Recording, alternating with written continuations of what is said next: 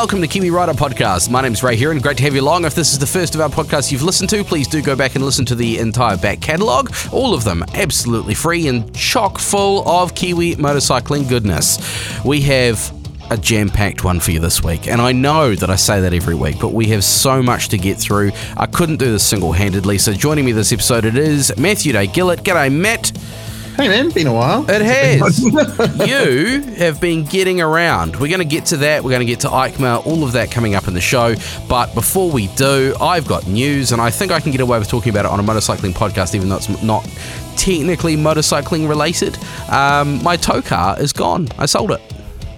Yeah, so what are you going to do for a tow car now? I don't know. I don't know. Well, ride your adventure bike to places rather than trailer it there. Yeah, well, not that I trailered it all that often. I mean, I know I trailered it up to um, to to Burnbuster. Uh, had good reason for that, but yeah, my my tow car was a 2006 3 litre six cylinder Subaru Legacy, which is an absolutely brilliant tow car.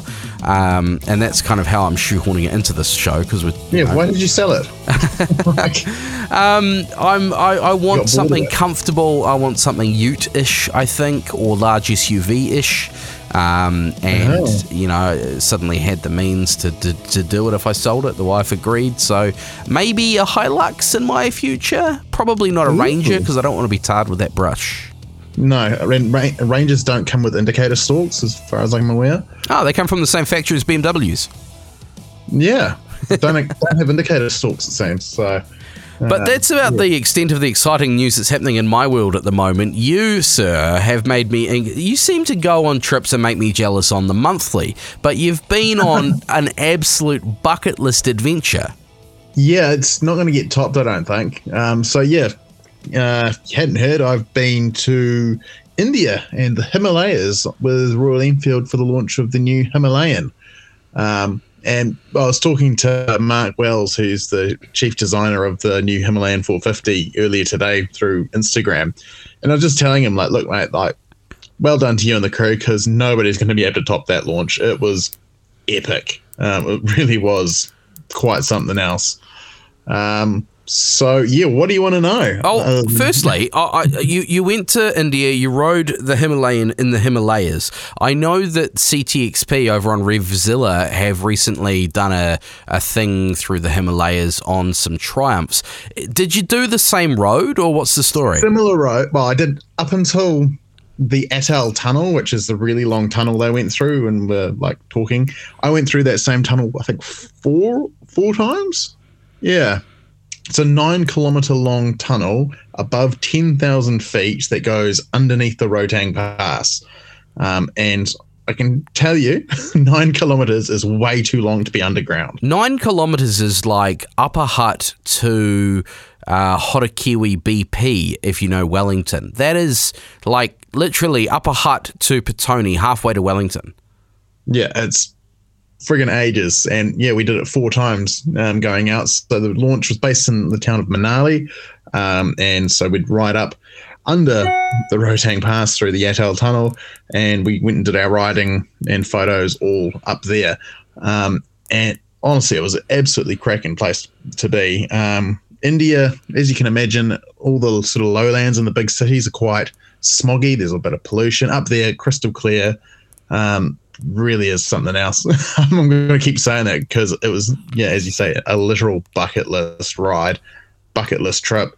The launch itself was really interesting. So they took us to this. Normally, when you go to a motorcycle launch, they cram you into sort of like a presentation room with a PowerPoint, and you sit there with your little notepad and you write things as sort of someone lists off a boring spec sheet.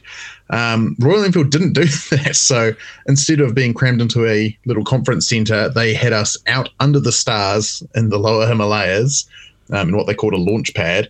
Um, they had a great big screen, full sound system. We had the um, CEO of Royal Enfield come and talk to us, which you don't normally get access to a CEO. Then we had the guy who is CEO and managing director of Royal Enfield's parent company, Siddhartha Lal, and his he um, spoke to us at length. And then turns out the next day we were sort of farting around, having a yarn during lunch, and I was talking to this dude. Um, five minutes later, after I finished talking to him, someone comes up and goes, "Oh, so what did you talk to Sid for?" And I was like, "Oh, that's the guy that owns Royal Enfield." Um, and he was just casually at, on the launch with us, riding with us, just having a yarn, asking us where we're from and all that. Um, it really does sort of show that um, all the best stuff filters down from the top. Um, was in Royal Enfield's case, at least. So they've got one of the best communities in the country for riders. Uh, you got a great riding community. They're really active, really passionate about the brand. And you get the sense that the guys at the top are exactly the same, which is really cool. Um, but yeah, it was yeah mind mind blowing experience. It took a while to get there, but once we were, the bike was cracking fun. The location was just next level, um, and everything was so well put together. So we came away with it. Um, I think most of us that have been there going, yeah, no one's going to top this as a launch experience. Um, yeah, it's all downhill from here, really, for our careers. So tell us about the bike, the Royal Enfield Himalayan 450. Up till now, my impression of Royal Enfield, and I've never really ridden one, has been these old bikes that probably haven't changed since the 1900s. But this one, this one really does buck the trend and looks quite sophisticated, quite up with the play. Yeah, so um, Royal Enfield's changed a heck of a lot in the last sort of eight, eight or nine years. Uh, so they brought out their 650 twins, um, air and oil cooled. Uh, all their latest 350 models are air and oil cooled, like the little Hunter 350 I rode earlier in the year. Uh, the Himalayan 450 just completely flips the script. So instead of air and oil cooling with a really long stroke engine that goes through chug, chug, chug, and will just track up anything, uh, dual overhead cams, aluminium cylinder bore, water cooling, six speed gearbox. I think it was a 13 to one compression ratio. Actually, I got the tech specs right here. Um, yeah, massive, massive changes. Um, and yeah, essentially, the way I understand it is the original Himalayan was designed to be an India market bike only. They weren't planning to ship them around the world. It wasn't meant to be a global market bike. But once they sort of unveiled them and sort of everyone started looking in and going, oh, yeah, I want a bit of that, um, they were sort of like, oh, crap. So they ended up making uh, a few adjustments. So, if you remember correctly, the original 411 Himalayan was carbureted, didn't have ABS. Within the first sort of 18 months, they'd added those. Now, the new bike is 452 cc's, uh, puts out 40 horsepower instead of 24, uh, 65% increase in power, 25% increase in torque to 40 newton meters. Um, and it is a thoroughly well put together bike. Um, there's currently a betting pool. We've got a group chat from all the Aussies and Kiwis that went over to the launch on what the price point's going to be. And apparently, there's some goodies from Urban Moto Imports for anyone that actually gets it right. Um, they're the importer for Australia and New Zealand. So um, I put in a pricing guess of 9990 uh, as for the base bike uh, in New Zealand and then 10490. So we'll find out if um, I'm on the money when they announce the pricing very soon. Um, but yeah, cracking bike, massive, massive development from the first one. So um, they obviously from the start this time around go, all right, we're going to make a global market bike, so let's do this properly. So you've got that brand new 450cc Sherpa engine, uh, puts out good comparable power to say the KTM 390, um, which seems to be the bike that they were kind of benchmarking this against. Uh, you've got some decent Showa separate function forks at the front, which have really good feel. Um, you've got a monoshock, monoshock at the rear. Um, but the best part for me, um, strangely, was the toolkit. So you pop the rear seat off, and it's like, what's in your toolkit for your T7? Uh, Stuff all right. Yeah, not much. A couple of screwdrivers, maybe an Allen key, and I think a socket. So for the Himalayan 450, you've got a C spanner to adjust your preload on the rear shock. Um, you've got spanners for your axles, uh, spanners for like adjusting your mirrors and everything, Allen keys, fuses. Uh, you got the whole shebang really. Um, it is, and you've got an extension tool as well for all your spanners and whatnot. So it's a really well thought out toolkit that you used to sort of see on bikes like the KTM, like the older KTM's, like 690s when they came out originally, they'd come with a pretty comprehensive toolkit, and Royal Enfield's actually done that for the Himalayan 450. And my understanding is they've done that because during development, so the guys in the UK um, development centre sort of interviewed all sorts of people, like current owners, Apparently, Itchy Boots from YouTube was one of the people they interviewed.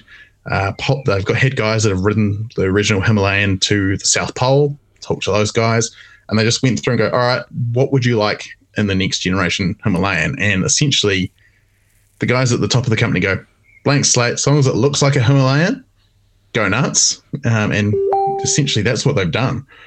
Uh, oh, you've also got a TFT dash on the new Himalayan rather than the really clunky old dash. Integrated Google Maps. Uh, took them 12 goes to get the dash right. And so you'll be riding along and you can literally just glance down and the info you want is right there. It's not one of those stupid cramped TFTs that have all the tiny writing and you sort of have to stare at it and navigate through like seven different menus to find what you're looking for. Uh, everything's just there on this four inch circular TFT, which is really nice.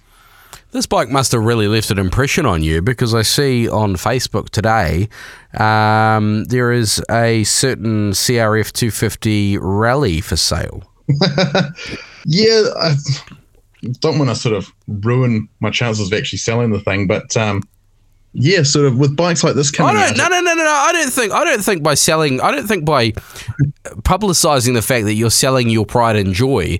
I don't think it would hurt it because people know how it's been treated. It's been ridden the way it was meant to be ridden. It's been looked after. it's been serviced every time. And as I said on Facebook today, one careful lady owner and driven to the church on a Sunday. yeah, if the church is a muddy hill somewhere. Um, yeah, honestly, there's some really, really cool bikes coming out in the next year. And um, honestly, Rosie the Rally has just been sitting for most of the last 12 months unused. So um, I figured, well, I may as well move it on, put the money aside, and uh, save up for something cool to replace it with. And there is so much cool coming. We're going to dive into the list from EICMA very shortly, but We've just talked about the Royal Enfield Himalayan 450. We've got some singles from Tri- uh, Triumph, which were announced last week. Are we allowed to talk about those yet? Yeah, there's Triumph 400s. Yeah, they're uh, coming in January, I believe. Uh, priced from, I think, $8,000 and $9,000.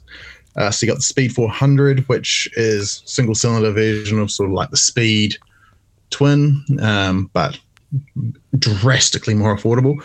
Um, and then you've got the Scrambler 400X, which is going to be about just shy of $9,000 when it arrives early next year. And yeah, pretty cool looking little bikes. Mm. So Triumph's got those coming. You've got the new Himalayan 450.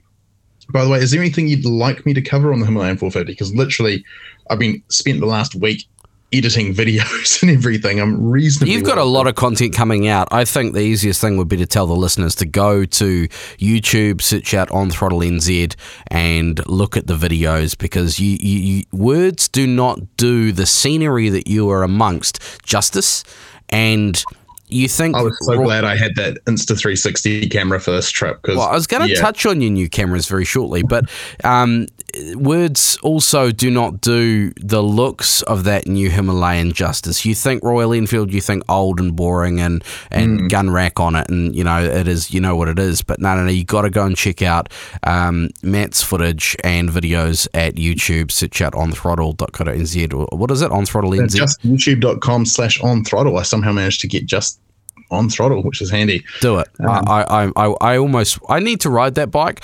I'm tossing up myself between that, the Triumph 400s, and there's another bike on this list that I'm thinking about, but it's it's gone from my mind, so obviously it doesn't matter enough to me. Um, you you spent a bit of money on some cameras before you went away to uh, to India.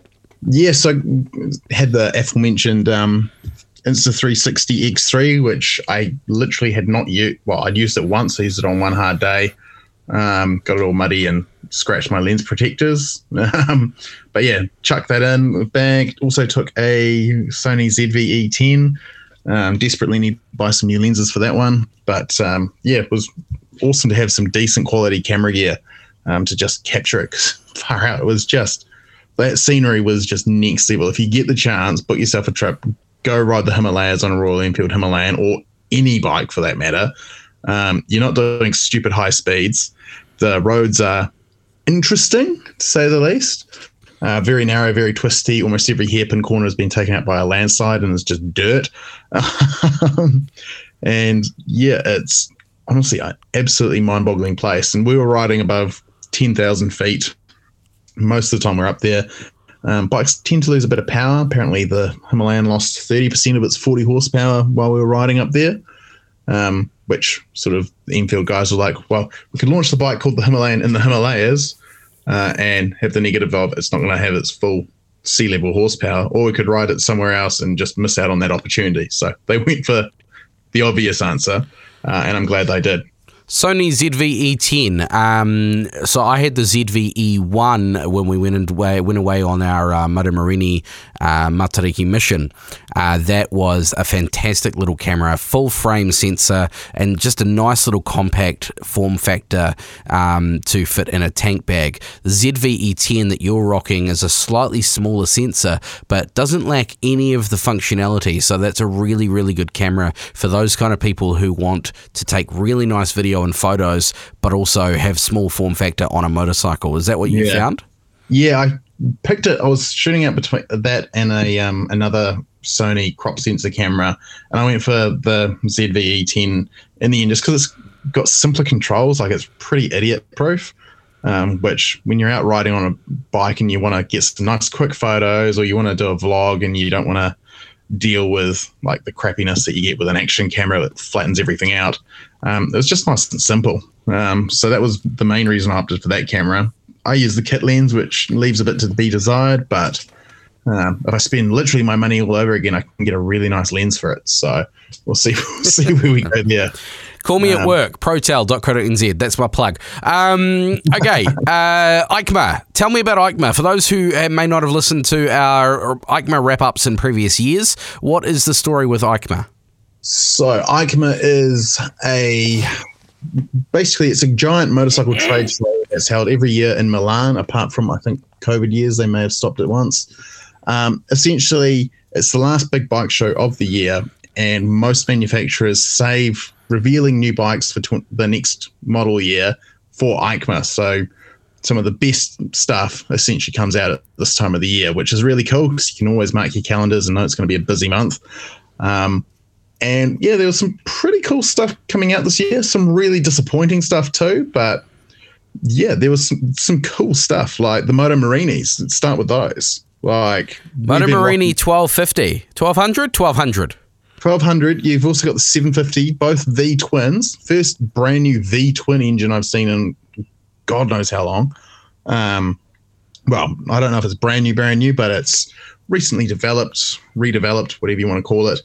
Um, yeah, some really great looking bikes. So you and I have been riding the um, 650s for most of this year. We've somehow wrangled very long term loans of the Seiemmezzo and the X Cape. Long term loans that they just don't want to cancel. They're like, keep writing it. Yeah, go on. Yeah, keep doing content. I am not complaining. I've ridden, spent the last two days commuting into Hamilton on the X Cape. It's been great. Um, but yes, I got what a 1200 X Cape coming, which is sort of big adventure tourer. Um, not really super off road. Like it's just like the current Xcape. It's sort of a nice road biased adventure tourer. Uh, you've got a naked uh, called the what was it called again? It's it's not Um, actually on my list, and I, I'm now going. I'm kicking myself because it should have been. I should have remembered. Um, but we do have a list to get through. Yeah, let's let's. yeah, looking at the what's I've got the press kit here. There we go. Corsaro 750 and Corsaro 750 Sport. Um, so the Sport is a fully fed 750cc sport bike. It will slot in quite nicely with, say, the Yamaha R7, that kind of thing. Um, Corsaro is a naked, um, which I think looks quite cool as well. Um, some really cool details on these bikes as well. Adjustable suspension, as you get with Moto Morini. Um, some cool exhaust outlets. So they got an exhaust outlet on either side of the swing arm, sort of kind of old school, but nobody does that anymore. Like it's there's some really cool stuff coming out from the Mo- Moto Morini factory, and I think this is sort of what they've been building up to. They sort of launched the 650s. Um, with sort of- hardware and engines that were available at the time. yeah, um, we've also got a um, cruiser coming called the Calibro, um, which looks a bit like a well, it's based again on the same 650 parallel twin platform, so it's kind of got a bit of a Vulcan 650S vibe to it, but it looks kind of cool. Um, yeah, so they sort of they whet the appetite with these entry level bikes, um, and now they sort of have the um, mojo really to bring out the big guns, and it's looking pretty favourable. We will um, dive into that bike more when uh, we actually see one, but let's get through the big list of the headline manufacturers and bikes from EICMA. A few of these we will dive into a little bit deeper as we make through the podcast, but here we go. Quick fire Ducati Panigale V4 SP2, Honda CB1000 Hornet, Honda CB500 Hornet and CB500R, Honda CB600 CBR600RR, Honda CBR650R, CB650F, Honda NX500. Now, NX500 used to be the CB500X. They've changed the name and a few things, but yep, carry on.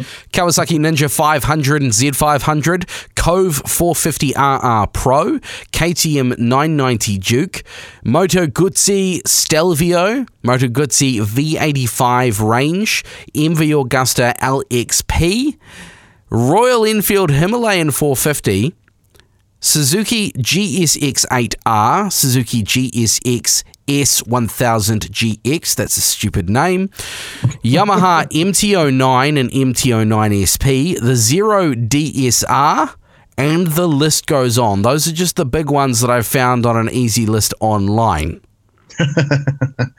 yeah, there's some cool ones in there. Um, did you mention the, the MV Agusta LXP Orioli? Yes, I did mention that. Let's put a yeah. pin in that one because I want to come back to it. But what yeah. else on this list uh, has spiked your interest? I know the two Suzuki's are interesting. Yeah, so the um, particularly the GSX 8R. So personally, the GSX 8S has never really lit a fire under me. That styling's just a little bit I don't know, it's not really done it for me. But the 8R full fairing sports bike, kind of sport toury. Um, I really like the idea of that bike. It seems it looks visually balanced. It looks great. Um, and from what I've heard from talking with Ben about the 8S, um, the engine's fantastic. The chassis is great. Um, the 8R gets uh, Showa suspension instead of the KYBs that the S gets, so better suspension uh, all in all, that bike looks like it's going to be awesome. And being a 776cc engine, um, in theory, it's got a bit more oomph and a bit more going for it than the Yamaha R7 does. This is the new engine that Suzuki kind of sprung on us probably, what, eight months ago or something, right? Yeah, last year, basically, when they announced the DL800DE.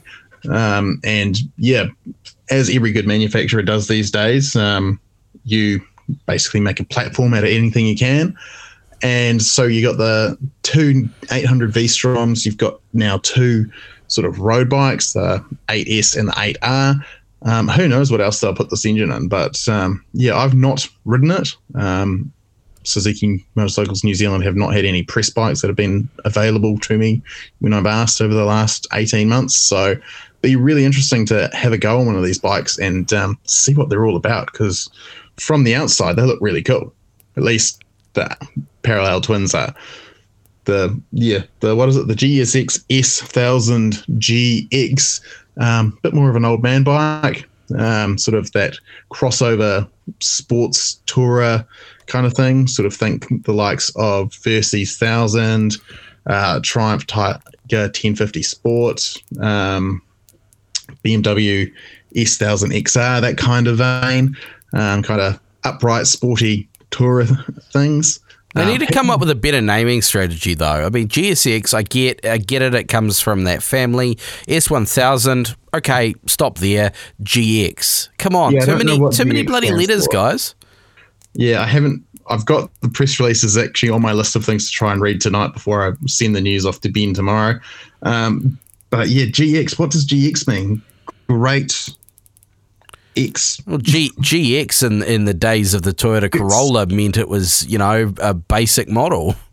Yeah. It looks like it's got all the nice tech in it. it looks like it's basically based off the G S GSX S1000 GT, sort of, but more upright. Um, so same engine and stuff. But yeah, it'd be really interesting to see how that goes. Um, from what I understand, I have talked to Suzuki Motorcycles New Zealand. Uh, they're expecting those two new bikes uh, early next year before the end of the first quarter, so February and March. Um, I believe February is when the GX arrives and the 8R arrives in March, um, with pricing to be uh, confirmed. Which, um, yeah, if they price them right, um, should turn Suzuki's fortunes around. And I see we've got another pirate bike from Honda, the CBR 600RR. All of the R's. Um, yeah, Honda's dumped a whole lot of stuff. Um, you got what the six hundred dollar, um, 650R, CB650F, and NX 500 are all on this list, plus the Hornets, the 1000, yeah, the 500, and the 500R. We won't get. Um, yeah, so I've so far spent most of my time looking at the 500s because they're the bikes that are probably going to sell the most in New Zealand. Um, so the CB500 is now CB500 Hornets. Styling is more aligned with the new, um, what is it, 750 Hornet. Uh, they've also got the 1000 Hornet they brought back. Um, so they've got a whole family of Hornets now, sort of from your lambs up to your mental naked sports bike. Um, the NX500 I thought was interesting. So they've taken the CB500X, they've taken all of the plastic bodywork off it, chucked it in the bin.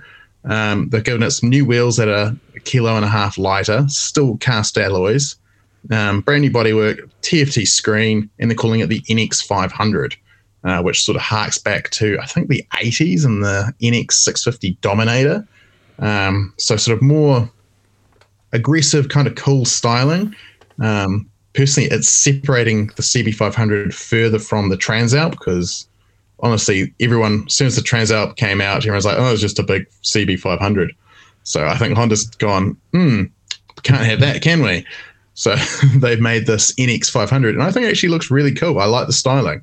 Um, wish it came with cast with spoked wheels, um, but it looks like it's um, set to sort of, yeah, make that CB500 X platform a bit more visually interesting, um, rather than the same old, same old. You know, there's a bike on this list, and I we put a pin in it before. Looking at the photos of it, it looks very visually interesting, visually interesting. But when you start digging into it, it just doesn't make sense. MV Augustus LXP, and I don't even know how to say the. Is it O- Oriali? Orioli, I- is how I The areoli. Areoli is the bit around the nipple. Orioli. Yeah, yeah, it's just as useful as that bit of a nipple toe, isn't it? So you Um, look at this. It looks like um, there's there's there's shadows of um, Ducati Desert X in here. It's got headlights, twin headlights, similar to the likes of the uh, Africa Twin. Twin, yeah. Uh, it's got a seat that's very Africa Twin. It's got grab handles that's very Suzuki. It's got a big fat muffler on there that's going to get bent up if you drop it on the right hand side. That's T7 territory right there. Um, but there's this cylinder engine. that's I don't mind that. But there's issues with this bike, right? It's a limited Oh. Yeah, so looking at their website overseas, it does look like they will probably bring out like further models of this bike once they've um, sold all 500 of the current model that they're making. But yeah, it's I'm calling it an utterly pointless adventure bike because who in their right mind would firstly take a limited edition bike of which there are only 500 made adventure riding, like no one in their right mind, especially when rumors are that it's going to cost 30,000 euro, which is about $55,000. You can buy a fully kitted out, brand new R1300 GS for less than that. Um, it's heavy. It's 200 and, um, what was it? 224 kilos dry. So that's without oil, without fuel. It's got a Which, 20 to put it in perspective, is how much my T7 weighs fully laden with 40 litre duffel and two, um, two bloody crash bar bags and a tank bag. Yeah, I did the math. It's basically at minimum 240 kilos wet, but that's just using um, fully a full load of 20 liters of fuel, not however much oil's in it. Um, and I don't know if the dry weight includes or doesn't include the battery either. So, yeah, it's it's heavy. Um, it seems like it's got a really high strung engine. So it's a 931cc uh, triple cylinder engine It puts out 124 horsepower. Uh, I think it's got 13 and a half to one compression ratio, so it is like really tight. And yeah, it's oh, it's it's a weird bike. Like I get that it's a limited edition and that it's sort of inspired by Eddie Orioli or Orioli, whatever his name is. Areola, yep. Yeah. Question on this bike. I mean, it looks visually cool. There are issues with it, and yeah, 500 ever made. The parts are going to be hard to find. Um, it's got longer travel suspension than we expected, doesn't it? yeah, so it's got um, 210 mil travel, which is decent. Which, Um, with the weight of the bike, you will need that to not blast through the center of the earth. Yeah, um, and the for- the suspension's not built by like what I would call a premium manufacturer. Like it's not KYB, Showa, or Öhlins, and they're like pitching this as uh, what's their tagline for it? something ridiculous like luxury off roader. Um, it's yeah, utterly. It's gonna be a. It's gonna be a a, a, um. They're calling it a luxury explorer, but go. it's gonna be Oh, more of a. luxury. Yeah, there you go. It's gonna be more of a luxury soft roader, really. It's going to be a garage queen. My No question on it though, if they're only making 500, is there a chance that they're actually building an all-out attack bike to go and do some competition somewhere, and they've got to No. make 500 of them to be um, to be homologated? No, that's MV doesn't operate that way. They don't have any real. Basically, to me, MV make garage trophies. They don't make motorcycles. Uh, if you've got too much money and you don't know what to do with it, buy an MV. You have something nice to look at that looks vaguely like a motorcycle. Well, maybe that's what I need to go and blow my uh, my monies on after selling my car.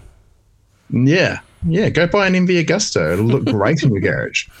Do yourself a favor, get on Google, search out the MV Agusta LXP. That's pretty much all you need to know to find it. It does look cool, but man, if they don't, if they if they're only making 500 of them, it's going to be hard work. Yeah.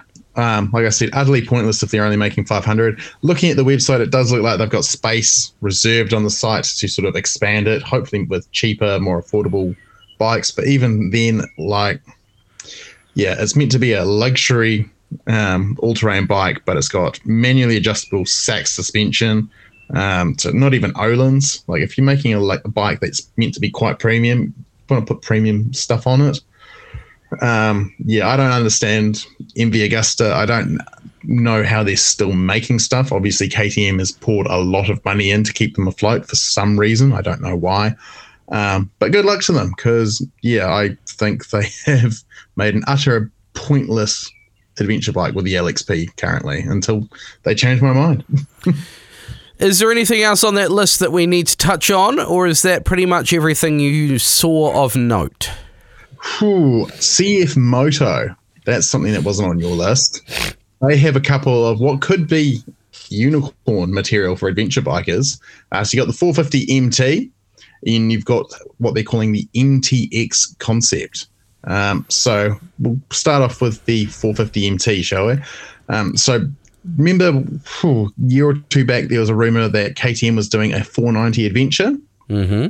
yeah, so they pulled the pin on that and they're like, no, I'm not going to do this. Not going to make a decent uh, sub 500cc adventure bike. Um, so they were building that platform with CF Moto, and CF Moto have gone, oh, well, we'll make it. So it is looking like quite a cracking little entry level adventure bike. So it's got a 450cc parallel twin, puts down 43 and a half horsepower and 44 newton meters of torque.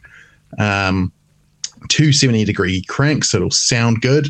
Um, has a 21 inch and 18 inch uh, wheel set with adjustable KYB uh, fork and uh, shock, 200 mil of travel, so decent. 230 mil of ground clearance, decent. Attainable seat height of 820 mil. Um, weight dry is claimed to be 175 kilos. So depending on how big the fuel tank is, chances are it's going to be significantly lighter than the Himalayan 450 that we are talking about earlier. The Himalayan weighs dripping wet 198 kilos uh, with its full 17 liter fuel tank. Um, so the CF Moto is looking like a really cool option. And because it's a Chinese brand, a lot of people are kind of hesitant to sort of dive in. But I think this bike might sort of grab the right audience early and sort of sway them towards the brand. I reckon, and this is this is my Yamaha-ness coming out of me, but I reckon that's going to be a uh, a poor man's T7. It's got the stacked twin, uh, stacked headlights on the front, similar to the current uh, Suzuki offerings. It's got proper rally slag instrument tower. It's got the low front fairing um, wheel hugger arrangement of the same as a T7. It's narrow. It doesn't have big fairings. I would I would at a guess say that that's as narrow or narrower than the Moto Morini X Cape. It it yeah. does look capable. Yeah, and they've obviously got quite a few accessories that they've been working on too. So there's a version there with a um, tall front mudguard, crash bars, soft luggage, uh, all the faff really. Um, so yeah, it's looking pretty pretty stacked. Um, it'll be interesting what the price point is. Um, Moto New Zealand has confirmed they are coming here. Um, expected in the second quarter of next year, with pricing um, and final specs to be confirmed closer to the release date. So early next year, we'll sort of be probably looking at the sub 500cc adventure market, going, "Whoo, that's uh, that's where the real fight is." Absolutely, it's heading up. Yeah, they've wow. also got a uh, MTX concept, which is based off the 790 Adventure KTM platform. Um, so basically, um, 790 engine, um, drop tanks, just like a 790, um, but kind of cooler in a lot of ways. It doesn't. Personally, I think it looks a lot nicer than a 890, 790 KTM. Um, the styling looks quite muscular and not alien like the um, KTM's do. Uh, decent brakes and suspension. So you've got a eight inch TFT dash with touchscreen, which jury's out on whether that will actually work because everything I've tried to use with a gloved hand has not worked. Um, uh, KYB suspension with a Öhlins rear shock, uh, premium Brembo brakes instead of the J.Juan brakes that CF Moto usually uses. Um, so yeah, that's a concept at the moment, um, but it looks pretty much production ready. And if they release that, I think they probably will piss off KTM somewhat because um, chances are it'll be priced a heck of a lot sharper than a 890 Adventure. Um, and again, yeah, it's got some cool tech in there, so uh, time will tell. For more from of all the action from EICMA and Matt's trip and everything like that, Go to pretty much any motorcycling outlet in New Zealand because, Matt, you're mm-hmm. sharing your stuff far and wide, but the easiest place to find it would be onthrottle.co.nz or probably in one of the upcoming editions of Kiwi Rider magazine. Yeah, pretty much. Um, so, yeah, uh, writing at least the next two issues will be focusing on all the stuff from EICMA. There's not enough time or space in the magazine to cover absolutely everything. So, um, yeah, we're starting off with uh, the next issue of KR, uh, November edition two, and uh, yeah, check out edition one of December for the rest. And it's all free and uh, easy for you to check out at kiwirider.co.nz. People are still asking me, hey, where do I get the magazine? It's not in the supermarket anymore. It's a digital offering, which means you go to the website, you read it for free. You don't have to pay for a magazine. We're not killing dinosaurs or chopping down trees. We're just burning the dinosaurs in the fuel tanks.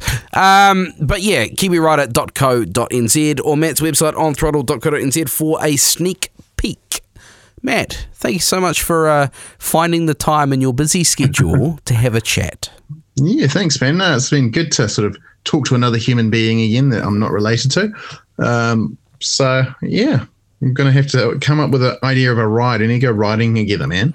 Well, you did tell me during the week, and and geez, we've got a hell of a group chat going on at the moment. There's a lot lot going on in there, but um, you don't want to see half of it in the public eye. But you did tell me on the group chat that um, Coro Loop is opening.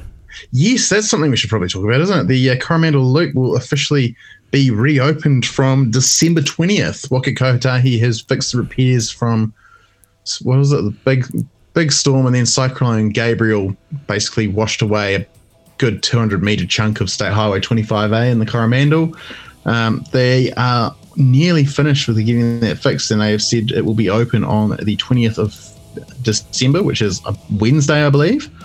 Um, so if everything's all hunky dory with the kids and the wife, I might actually bugger off there on the uh, Moto Morini X Cape and see if I can be one of the first bikes across uh, the newly reopened uh, State Highway 25A. You, heard, you awesome heard, it here first. Subscribe to his YouTube channel and you'll see it. Um, yeah, I think we're going to have to organise something for summer, eh? Oh, definitely. Well, we've got these Moto Morinis. I reckon we need another Moto Morini mission. Uh, maybe go actual camping, moto camping. I tried to plant the seed of, of, of Molesworth and Rainbow again with you, but you didn't even bite. Well, it's because it costs a lot of money to go over the bloody ferry. that's, that's the main one. Um, and I do have a tyre repair in the rear tyre of this Moto Morini. So, but if I did something that adventurous, I'd probably have to slap a new rear tyre on it just to be safe. No, no, it's boring. Where's your sense of adventure? well, I, would love to. I really would love to take this Moto Morini down there. It would be a hell of a lot more comfortable than taking Rosie the rally, uh, especially that 800 kilometre stint the long way from Cambridge to uh, Upper Hutt.